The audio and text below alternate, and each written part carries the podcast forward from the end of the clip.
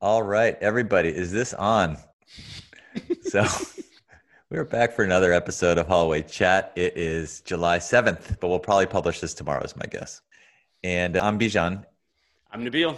And I'm laughing because our last pod was also called We're Back, and it was 11 months ago. As I'm looking at the SoundCloud page, I, I wonder if we should call this We're Back you know 2020 edition annually just one, yeah. once a year. This is a i promise you we'll, for, we will not do a year in review. Nobody wants that.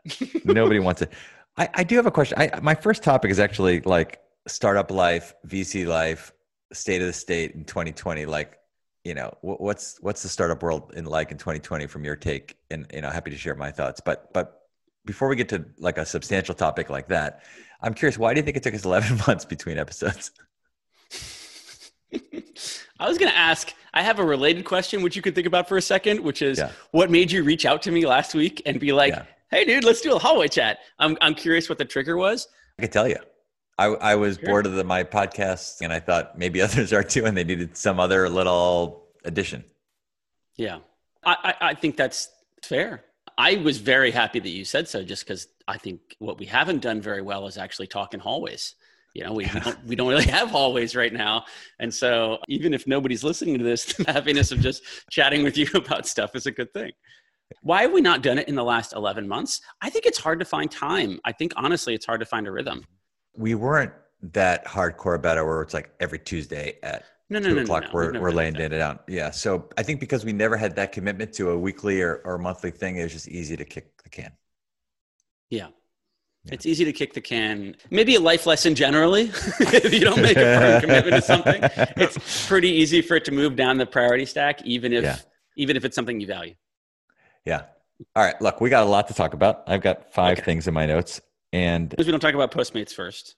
I'm really no, but it know, is on my notes. I love it. It is on my notes. Yeah, I, I love it. But I spent all yesterday talking about Postmates. So I know we have to talk about it today, but I will save it for the end. So the VC world in 2020. We started before we hit the rec- you know recording button, just kind of just like we would if we were in the office, like kind of state of the world from a VC perspective. And I threw out the question like, hey, are VCs going to invest more or less or the same as last year ish?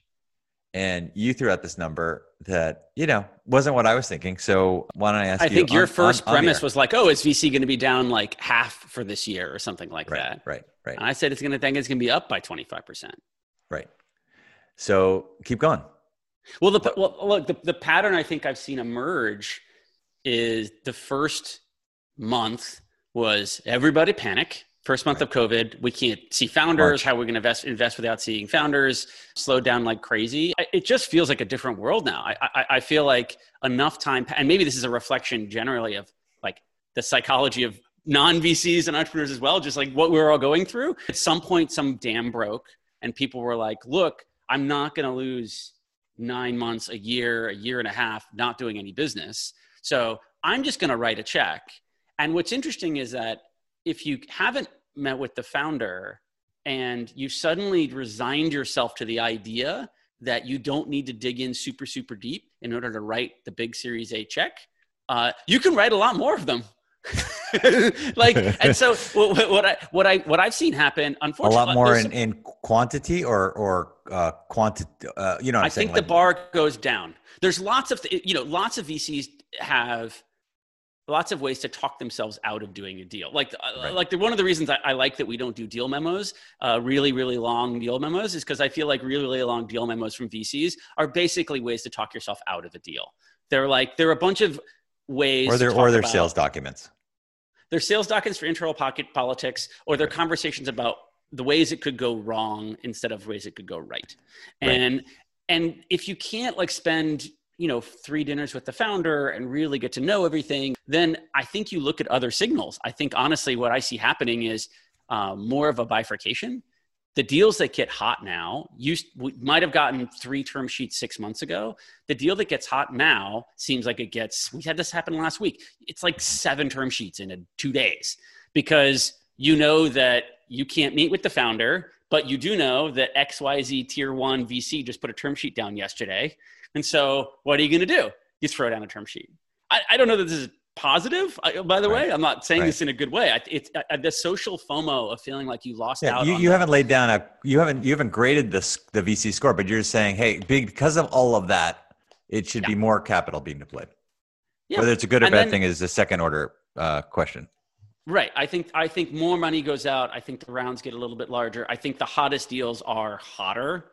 You know, pile in FOMO, all in, even more than before, because you can't set up these structures that are like, well, we don't, we haven't. I didn't meet the founder a week ago. We haven't gone through a process. I haven't gone on a walk with them. I haven't gone to dinner with the, the whole group. I haven't real like, if you can't do any of that, when they're about to get a term sheet from Benchmark in an hour, you just flush a, a term sheet out the door 90 minutes after that you know rinse and repeat next week on whatever the hot thing is for the next week so i think for the i'll say this pejoratively for the ambulance chaser vcs i think it's it's i think it's incredibly hot market Yeah, I I I don't know. Clearly, being big overly checks. cynical? I'm no, sorry, no, no, no, no, no, no. I don't. I don't. I don't think you're being cynical at all. We're seeing behavior. I mean, it's not like you're you're making shit up. I mean, it's we're seeing a lot of behavior out there.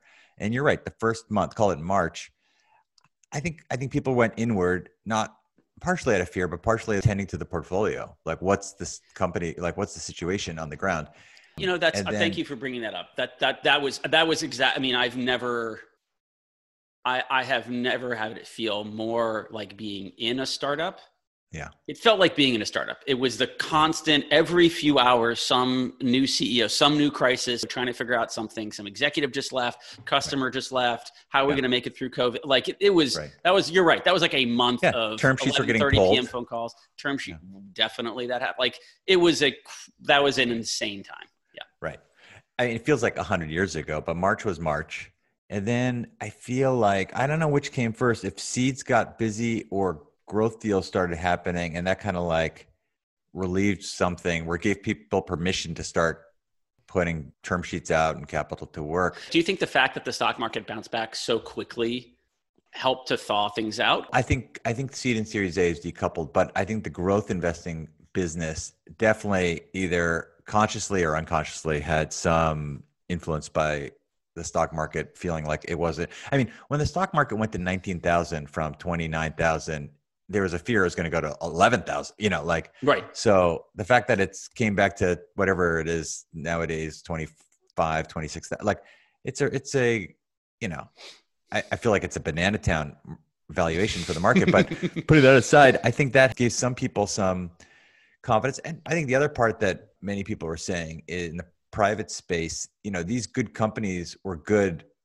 for a reason there's a lot of challenging economic conditions but i i kind of think of it as it's kind of what segment is your customer base in that decides whether you're going to have a harder time or not like clearly there's some companies that are doing well in this environment and there's Right. other companies doing you know having a harder time if you're in let's say travel or something and i think i think that is is why you can't paint the whole market with a broad brush in the startup world but having said that i don't know if that means the markets the, sorry capital deployed this year is 25% over next year I, I, in a way i hope it is because i think then it'll show that innovation and creativity is getting recognized regardless of macro but Right. but in a world where you can't spend time with the founder I, I, I, I guess and- I thought and the, and the capital goes up i don't know like what Right. that combination yields Right. A lot more randomness. The positive is, you know, money getting put to work should be in founders' hands. Like, let them go build. That's the good thing. right The negative is, I'm worried that we, when in the absence of signals like uh, a relationship with the founder, a relationship closely with the product, like really going deep. In absence of that, what are the signals we have left? And I'm worried the signals we have left are not not our favorite signals. They are things like Yeah, social yeah. signaling and heat and and stuff like that. That Right. that frankly I don't particularly care about anyway. Right, Uh, right. Is it does that influence the advice you give to a founder at seed or Series A raising right now? Have you been telling folks not to raise and wait, or are you No. like go go No. go? i'm taking you know we're all taking a conservative view on runway and forecast so from that standpoint Sure. but I I I'm not suggesting there's a feeding frenzy and you go get your piece. That's I'm not I don't because I'm not sure I, I really have, I'm pretty close I, to I don't know if I've I don't know if I've agreed yet with you that that the market is that frothy. I mean, because 2019 was pretty frothy. So to imagine that more capital is going to be deployed this year is I don't know. I think frothy is overstatement for I think for the handful of companies that for whatever reason are hot. We just have people coming in that are like raising. They're not our kinds of deals, but like we have companies going out and saying like, "I want to raise in two weeks." I I worry that it's speeding investors are like, "I don't care, check." Meanwhile, founder like founders aren't doing the corollary, which is like, "Hey, I'm going to be with this VC for the next two to 12 years of my life. I'm not sure that's really settled in yet, but I should really be careful. Yeah, I, I think that's a great point. I, I do. I really do. And you know, I, I, I don't want to sound like self-serving that, you know, telling entrepreneurs how to do this, but like I I do think that in a world where both sides are rushing, yeah, it's going to be very interesting. But you're Yeah, I mean, you we- don't fully agree with me though. We we had well, I don't know. I don't know. I agree with you on on the dynamic we're seeing today. I think the thing Yeah. I'm I, I hadn't really considered is that is more capital going to be deployed this year by that kind of number. I, I would have said less, but Right. you bring up a good point. We'll find out. What I will say though, that is like something we talked about when we first went to shutdown mode was, you know, we just raised our new funds in January and it was kind of Mhm. like, hey, do we save dry powder so that when the world comes back to life, we'll have all this dry powder? And we quickly came to the decision like, hey, no, great ideas are happening. You know, we got to, you know, keep investing through this crisis. But, but that was a question we were asking ourselves, Yeah. You know? Yeah. Anything else you want to point out for for the state of, of venture capital in 2020? I mean, I I I think the good news is like whether it, the market's up by a lot or a little or whatever, like companies are getting financed. Like it's not the kind of thing where you know good ideas aren't being funded right now. That's not happening. That's right. I mean, uh, only thing I'll add from a personal standpoint is I don't like it. Like I just don't. I don't like this job. Nobody right now. likes this pandemic, Nabeel. I don't. it's fair. Nobody it's disagrees. fair. Yeah. Yeah, I mean, it, it, it's uh, it's not my favorite thing, Bashar. I mean, look, we're look, we're in a very privileged situation. I don't, I don't want to, you know, come off. There are a lot of people in a lot more uncomfortable situation than we're in. sure, sure. But yeah, just no, in terms of day to day, like I, I, I don't really like first dates anyway. So the first meetings with founders being on Zoom is just Yeah. fine. It's fine. Yeah. It's actually not Yeah. that big a deal. And and for the founders that I've known for a long time that we work with, I found actually that communicating over phone and Zoom is fine. The problem is that, and this is the problem not for VC, but for just I think for all of us in life, the the like the magic is when you when you form a new interesting relationship when you meet that person and there's like that chemical connection like oh this founder is amazing and like Yeah. and then you take the next step and you get to know them better and you meet the rest of their team and you start to get into flow with them as you talk about product and the company and every- and that's the part that feels like near impossible to do is like really st- forming new strong bonds and so for somebody Yeah. who really values that like it it's unfortunate it's like i, I don't Yeah. it's not great Well, you know, I, I often think about companies that were not remote, and then they they've been hiring through this, you know, during this time, and so you have people join the company when the company has been operating for years in a, a not a remote way. You know, what pick your company, Twitter, whatever, and then Yeah. now everybody's home. So you have this dynamic where you have you know people that were hired pre and post COVID, right? And so it's just a different kind of connections and relationships. I mean, there's a lot of people celebrating that the future of work is going to be remote, and I could see why that's appealing. But on a personal level, like I, I am with you. I, I don't love this at all. It's, it's not even necessarily harder to do the work. It's just, it's less enjoyable. Yep. I was talking to a founder yesterday who was remarking that they, they were all, you know, together. The team itself, which is about, you know, 20 people, it's an early stage startup, had been working together for a while. He's like, oh, remote work. It's been great, you know, Right. and, and like we all actually work better. It's been, you know, more productivity, less commuting. Yes, yes, yes, yes, yes.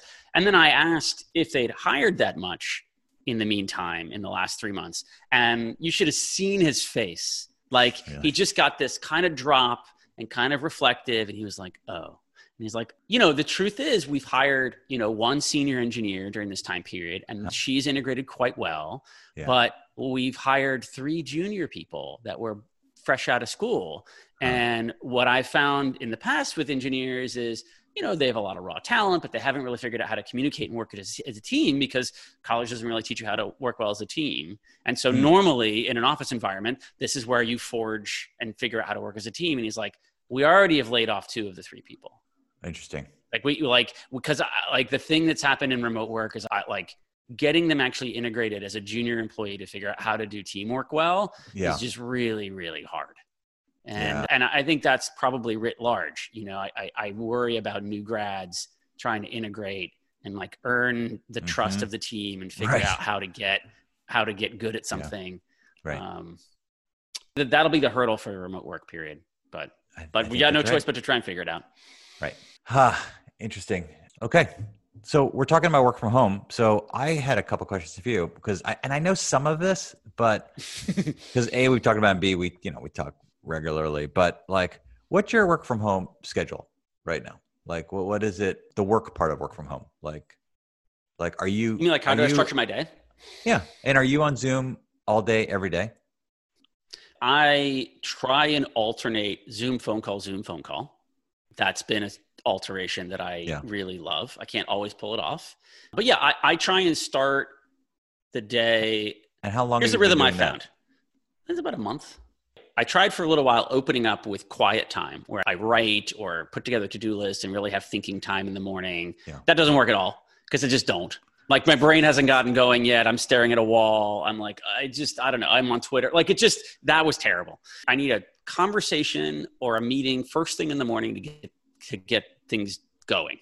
Then I sit down, try and set aside an hour or two of a block of nothing where I can write, think, research, non inbound stuff. Cause I think in this job, it's so easy to just answer Yes. emails and take inbound all day long. So I'm Yeah. trying to take a two hour block at least every single day.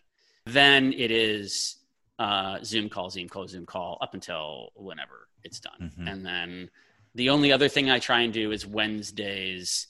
Uh, I try and make only that's my outbound day, not my inbound day. It's not about an active deal. It is Mhm. only like I want to talk to a cool product person on an interesting thing that I've been thinking about for a while, or an academic on a book I just read that I want that I'm trying to think about Yeah. long term, like something that's longer term. I think that's the basic structure. There's obviously variations. I'm not in, you know, we're a little bit like doctors on call. Like, you know, some founder calls up and they got a thing and you, you know, run at it or whatever. But, but, but generally that's it. How about for you? Yeah, I have been. I, I about two weeks ago, I hit a wall. I mean, I really hit a wall hard, and I think I just found myself. Yeah, I was using Calendly, you know that uh, service, and Yeah. my days got out of control. I was on Zoom all day, every day, and I just felt like by the end of it, I just felt like a noodle. I just I couldn't get my active. So I've been, I've been blocking out times, and so every day I've got three hours blocked out it's not the same three hours every day because that's not happening. And and for the last two weeks, I've been I've been doing it, and there have been a few occasions where I've broken that system for because people need to do it, you know, chat or whatever. Yeah. But I've I found that and not having Zoom be the default. Like I'm actually now Mhm. phone calls the default, and and so I can take it outside while the weather's been nice and all that. Like I, it's clear I, I miss humans, but it's I feel at least placebo or otherwise, the last two weeks has it feels like more tenable. It definitely feels Yeah. more tenable. Yeah, Said that I I, bought mean- a bunch of gear. to be ready for Zoom, to do the right thing. Right. Yeah. Yeah. Uh, we should come to gear in just a second. I, I, will say across all the companies, and we should be aware of it for us as well, like uh, across most of the companies I work with, they've all hit a wall in the last two weeks. Mhm. Probably some of them more aware than others of what's happening. And, you know, I, I have folks have taken different reads, but I have a bunch of folks that have done required, you know, no internet vacation for the for the team. Like just just Yeah. take Thursday, Friday off. Don't we we need a break no matter what's Yeah. going on because Yeah, people yeah. because it's if we had a, a, work 24 hour i can slack you anytime schedule before this is 10 times worse like it's just Right. all the time and I, I- think it's also something a little bit more subtle which is that work is not just draining generally work is also filling like when you get into a flow with somebody and you're really going Yeah. That's right. it- that's filling. And so that can happen in the middle of the day and then your day is energizing. You feel it is so much harder to get into flow uh, over Zoom and phone with another human that I think it's just happening less. And so I think the same number of hours put in straight over Zoom is way more, way more draining, not just because all the things people are saying online about, oh, you're watching your own face, you're thinking about your position. It's like more distracting. I think the thing on top of it is that you're not getting as much positive, you're not getting as much flow with that person you're working with or in a group discussion or, you know, in a partner meeting or an exec stand up meeting or whatever. And so it's just, it's just more draining. And so I think you have to respect that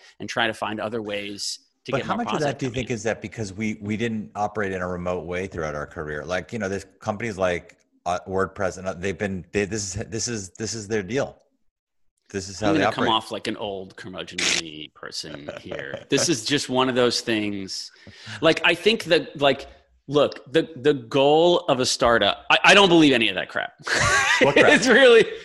I look. I think I think the goal of a startup is not how many is not how many you know lines of code you ship or you know how many PowerPoint presentations you make it's those magic moments where you're in flow with a handful of other humans. It's usually a handful, it's never 20. It's like you're in a room, there's six or seven people, there's two or three people, and it's a creative process. And you know it when you see it. It's like a jazz band. Like you yeah, just no, no, I'm I'm I'm down with that. But are you saying that doesn't happen in a remote situation? I, I'm saying there's nobody I've spoken to who works remotely who says it happens as much as it happens when you're Mm. in person with people. And if the if the if the absolute goal, if the best moments come out of those sessions, then shouldn't we be doing everything possible to maximize the number of those sessions that we have? Dude, I'm totally with so- you. I mean, And yeah. so, it, working remote, hey, look, we're doing it. I, I, I don't think it's not bad. I love minimizing the time we're on the road, Yeah. sitting in traffic. There are definite benefits to all of this. I don't want to overstate it, but I don't think we should lose sight of what the goal is. And the goal isn't, hey, I, I'm ticking off my to do list just as fast, if not faster, than I was two weeks ago. That's the machine part of a startup. Yeah. That's the part that is mechanized. That sometime, some, some, at some point, an AI will just do or whatever. Like the magic part that you're trying to maximize as a leader is the like You know what? The thing is, thing. I'm in violent agreement with you, but I feel compelled that we should have. We got it now. I'm I'm I'm so energized to get like Matt Mullenweg or somebody who's been running their business remote because I completely agree with you. I, of course, I agree with you. A, a, we are in business together and we have this attitude, but we we come out of the same, you know, whatever legacy of that level of work. But I'd love to hear the other side of it because I'm sure Matt would tell you about all sorts of w- ways that they get into this those magical moments. right. But here's my here's my thesis Yeah. about about the history of remote work companies. Yes. it's going to be controversial, but whatever. The history of the remote work companies is that think about it. When do you need to have those those in those in person or those really beautiful strategic moments? You Right. usually have to do that at points of turmoil. And so think about the peacetime CEO and the wartime CEO. I think if you're a peacetime CEO, if your It's a company myth, kind though, of right. There's no peacetime. there is. There no no. There are situations where you can predict what needs to get shipped over the next quarter, Okay, fair, fair, fair. and you know what's happening, and like go execute. Like it's Right. it's not a creative process; it's an execution and manufacturing process. Let's get the code out. Let's get the bugs fixed. Sure, Like ship sure. the next version. We know what our customers need. Let's go go go go go. And then if you hit wartime, I think that's when you're in trouble. When you need everybody in a, in, in a war room, not to overuse a war analogy, Yeah. because you're constantly Yeah, repivoting and you're trying to make sure that that fringe person on the team is still on board with your new direction that you just pivoted for the third time in the last four Yeah. weeks. And like all, like that's when I think remote work just oh, becomes a, a real pain in the neck. impossible. But that's I I'm saying I think I'm saying something a little different, which is I agree with all of that, but clearly the folks that are running businesses that have always been remote feel like they, they're not in peacetime mode all the time. They're I mean, like we're not investors in GitHub, but clearly like I know enough to know there was co-founder issues, lots of thrashing, you know. So I'll, I- I'll word it a little differently because, of Okay. course, it's never.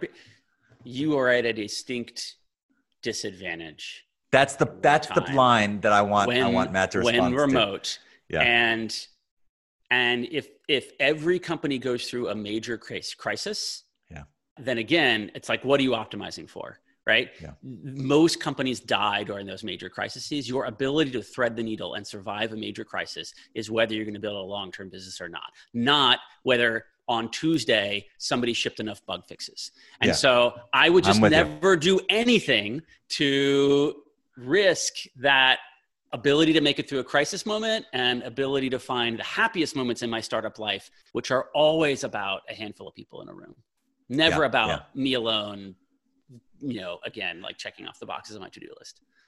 So ah, for me, you know, you know, it- it- it's fine. but- I find myself, you know, But we'll try to and get somebody. it, but the, the problem is, I agree with it, but I know that we are inflaming there's another- a I big chunk of the world. I mean, I, I can just think of like a bunch of CEOs in our portfolio. Never mind Matt. I mean, know. that just feel like they're they feel so. I don't want to call it religion. That's belittling their view. It's it's more that like they they really feel like that's the optimal system. I think given that there's so much energy around it right now, I feel like there must be something to it that's worth examining. Because I'm with you. Do you think the folks that are running remote only companies pre-COVID would agree to your you- in the conversations? I've had, in the conversations I've had with remote focused founders, Yeah. what I found if I is is when I talk about like what do you love about remote? Why does Right. it matter? right, it gets They don't talk about the two things I just talked about. They don't say, "Oh, I love it because it's an amazing way to work through a crisis, and I get an amazing, wonderful flow with my co-founders all on a more regular basis." Yeah. What they talk about is commute, quality of life, Practical. um, our ability to not be distracted, heads down work. They, So what, that's what I mean by they're prioritizing different things, right? They're saying Yeah, yeah. that hey, most weeks we don't have a major crisis, right. and so we're making so much more progress and everybody's so happy and we can hire them. And they also talk a lot about hiring and retention. Like, yeah, yeah. so they're just, it's just about where you're prioritizing your startup is also compromising the other way. It's saying I, Sure. I, I'm, I'm deprioritizing being able to hire that person who wants to live in Northern Ohio Right, right, and right, quality of life and like all the, and the interruption, like it's all a compromise, right? Yeah. Cool. Good. Good deal, man. That that's. I'm glad we talked about it. I really am because I we, it's an excuse to do the next next pod. So that's great. Hey, let's talk about gear. So what what new gear, if any, have you picked up since we've been in in uh, shelter in place mode? Well, you, you know, I went the full because you have to see me every week. I apologize about that. You know that I went the full DSLR, hooked up to a cam link, hooked up to my laptop to try and make video as beautiful as possible. Not because I think anybody wants to look at me, but because uh, again, I'm trying. Like this job is about a relationship with another human, and so anything I can do to help us like connect feels like it's worth the investment given that's what I do all day. I don't sling Yeah. code, code or, or, or drop boxes. How Yeah. about you? Well, I picked up a new Logitech camera because I was using my. I usually use just an iPad, and the iPad camera location's in the wrong spot. So I went back to a Mac, and that camera on a Mac is just awful. So I I picked up a overpriced Logitech, like the best one they've got on eBay Right. for some ridiculous price gouger. And then I went to the office and I grabbed my my Blue Yeti mic from when we used to have a podcast, and uh, and I have a couple lights that are because of photography stuff, and and that's that's what I got. And you know, And you're done. my kid makes fun of me because he thinks I'm like a Twitch wannabe. You know, I said I'm on a boring Zoom call all day. Uh, yeah, so that's that's my my gear situation. But I I still find the Have you bought um, anything else non-video conferencing related? Like, have you have you nested at all during this during Yeah. this period and home improvement projects or anything Yeah, else I, bought? I did. I bought I bought an acoustic guitar, and there we go. Yes, yeah, I bought an acoustic guitar. I had a, I have an acoustic guitar from the literally my college days when I was in a crappy college band, and by March 30th, I'm like, oh god, I, I need something. So I, I went to go pick it up, and I couldn't tune it. It wouldn't. It couldn't. I couldn't tune it. So I, I, I invested in a new guitar. And I tried all bunch of music apps to kind of help me get back on my feet, and I didn't really like any of them. And so now I just use just a hodgepodge of YouTubers and Hmm. a website called Ultimate Guitar, which has like uh, the tablature stuff, and that's what I'm doing. I I- started I- painting. that was my You hobby did? I picked up during this time. What are you painting? I mean, like, uh, what kind of painting? I'm using, well, I haven't painted since college. I did not pick up oil paints or acrylics. I just don't have the room. The messiness is actually what's kept me from doing it for this long. Mm, But I find that Adobe Fresco is the, which is on, on the iPad, and then I use the Apple Pen, is the first kind of like simulated painting app that just feels to me the way paint feels. Like the way it Really? collects, the way it captures light, the way it, it works is is just the right feeling. Like I don't know, I can't explain it except that it What- feels like the name painting to me. Adobe Fresco. Adobe Fresco. Uh, wow. And You're- you know, they what digital- they do is they, you're a digital painter. it's just a hobby. I'm not trying to do it for anybody. I haven't shared a Yeah. single paint, you know, but I do it every week. It's been really cathartic. It feels really wonderful to be using my hand again that way. And I don't know if I'll ever go to canvases again. I think this is actually great. And I've really Yeah. been enjoying it. And That's and and I've looked at a whole bunch of those apps. There's a really interesting thing that I think is happening, which is happening in music as well, and a bunch of these creative apps where you can use machine learning where you can press a button and it kind of like converts your photo to look like a painting. I spent a lot of March and early April digging into. And there's a really interesting line between Adobe Fresco sits on one end, where that is just painting. It is painting, and then they're using a little bit of intelligence to make it feel more real. And then the total opposite end of the spectrum is the like I press the button and it it, it makes my photo from yesterday of my kids look like a Van Gogh. But but that doesn't feel like creativity at all. That's Yeah. like all AI, no hand. Fresco is on the other end, which is all hand, a little bit of AI.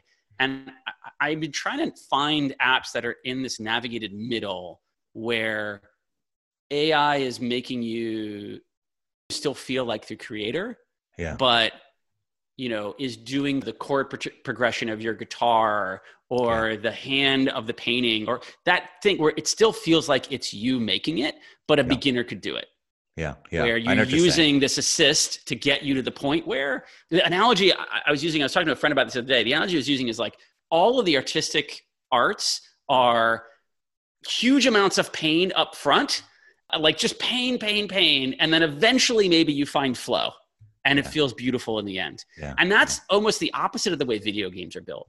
Video games are built, you drop in and it's super easy to, to learn and hard to master, right? So it's the Mhm. opposite. You start and like the game is on easy mode and they're like just getting you to learn things. It's just Mhm. joy, joy, joy, joy. And then it, then you hit a wall and like to get really good at FIFA or Rocket League, like you gotta like train. You Right. but you remember that joy and so you want to get good. And I think we're at a point where we could do the same with creativity if we if we architected it well. Yeah. I mean, I'm kind of tasting a little bit of what you're describing in that I'm pretty much all film photog- in my Mhm. photography, but there's an app that I've been messing around with called Pixelmator, something like that. Pixelmator. Hard to say now that I'm thinking about it. It's a Photoshop alternative for the iPad. I think it's on the Mac too.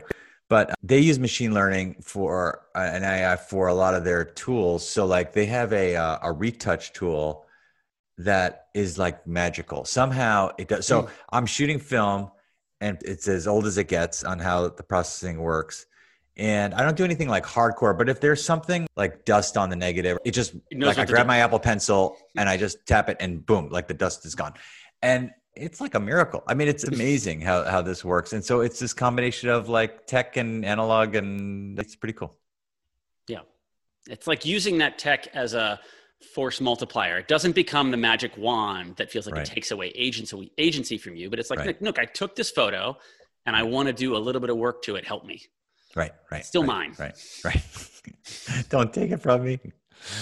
Yeah, you, you mentioned AirPods, by the way. Like everyone I'm talking to, everyone's an exaggeration, but I feel like Kevin hates his AirPods. Like you're having problems. I'm having problems. Like, is this? I've it's like never a had a more market, frustrating product. It's a mass market product. So like, why isn't a? Why isn't are there alternatives? Like b. Right.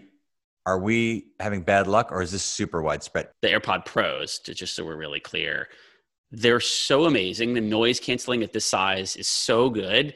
The kind of hear through feature is ama- like I've never loved a product that's also frustrated me so badly. I'm sure maybe I just maybe I'm an optimist who, who's forgotten the other It's the times. first iPhone. That's actually First not iPhone.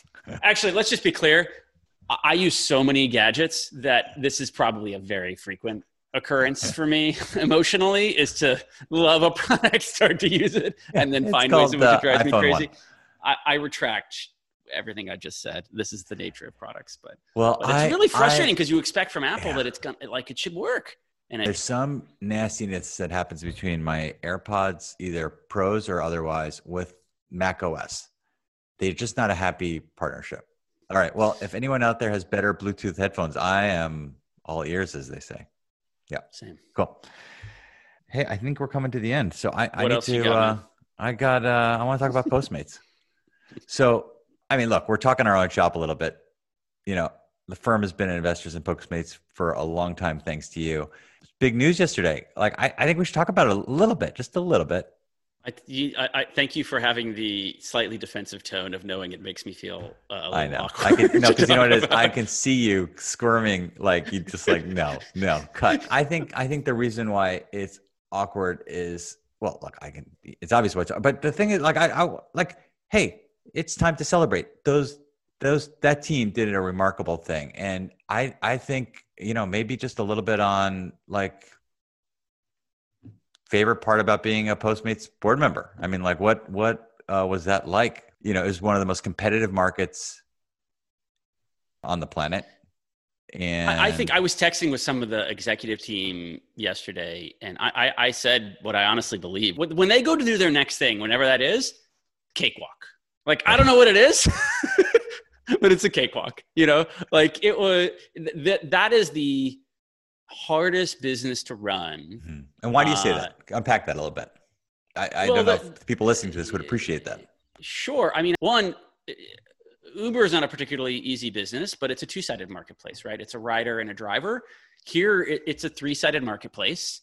You have a rider, a driver, and then and then the vendor, the restaurant, and you're trying to please all of them, which is in and of itself very very difficult. So it's a three sided marketplace that is local city by city each city dynamic is different each the earning potential of each driver is different in each city then on t- top of that it's a thin margin business. You're doing all of this where there's no real slack in the system. I'm really proud of the fact that you know on average an la driver where which is postmates' large market they, they all make above minimum wage. That's not Yeah. easy. It's not easy at the same time that you're also trying to keep restaurants in business and you're also trying to make sure that you're going to be profitable.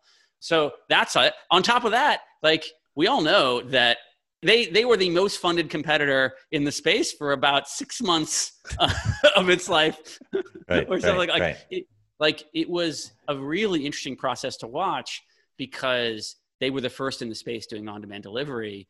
But soon afterwards, a year later, you know, you had DoorDash come in and they got the blue blood money from. Sequoia.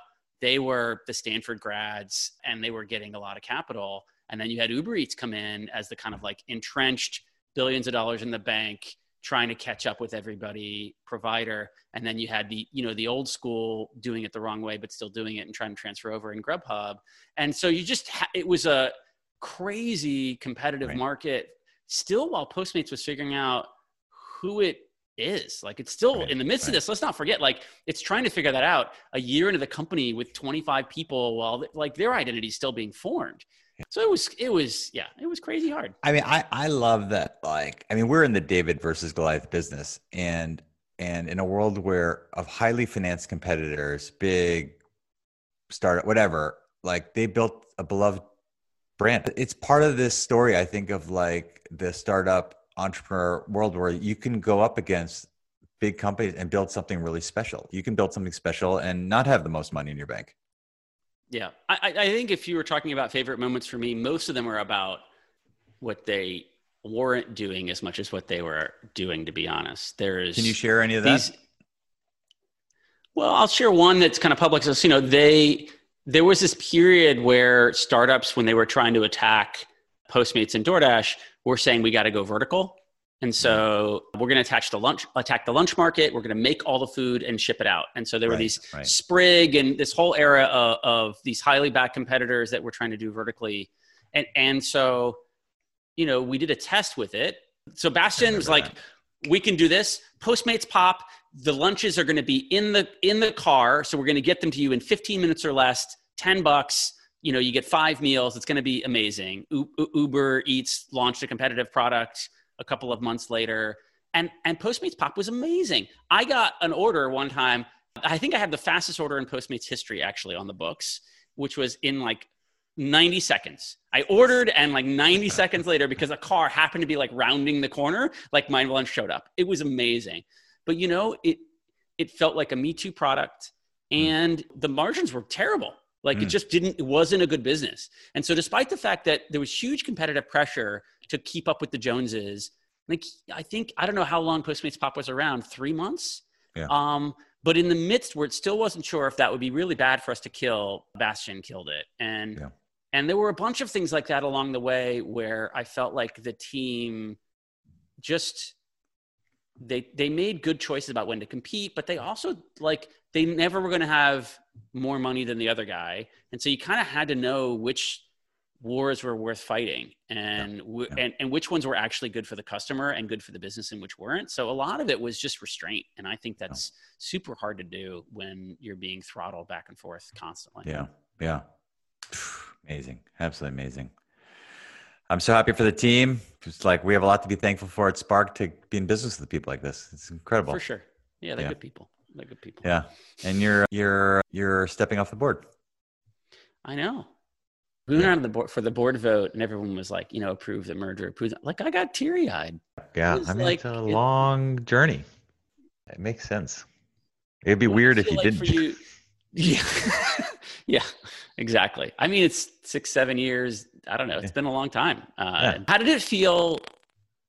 You know, Twitter was probably different because there was the whole IPO process and everything. But how, how did it feel right after Tumblr? Now reflecting on that now. Well, hey, it was a long time ago, but you know, I think uh, may, maybe I shared a lot in common with with how, maybe how you felt. Um, super happy for for David, of course, and then there was also this worry that this company may not make it. I mean, you know, before the acquisition, like I think it should make it, but I don't know if it's going to make it.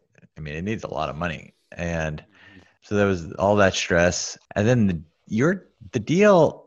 My understanding of the Uber deal was it moved pretty fast once it happened. Like once the go button hit, the the a week. It was nothing. Week and a half. yeah, Yeah. that in my recollection, that was not how the Tumblr acquisition went down. And so there was a lot of stuff to hammer out. A lot of there were times where I got a call from different people saying, you know, not sure.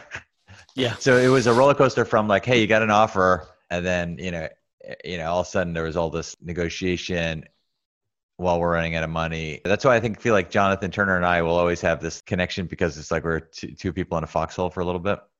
Yeah. yeah. But as far as the board dynamic, for sure, hundred percent. I still miss being on that board. I still miss getting product updates from David. Like not not you know all that. Like when I see David now, we talk about all sorts of interesting things, but you know we don't talk about Tumblr anymore.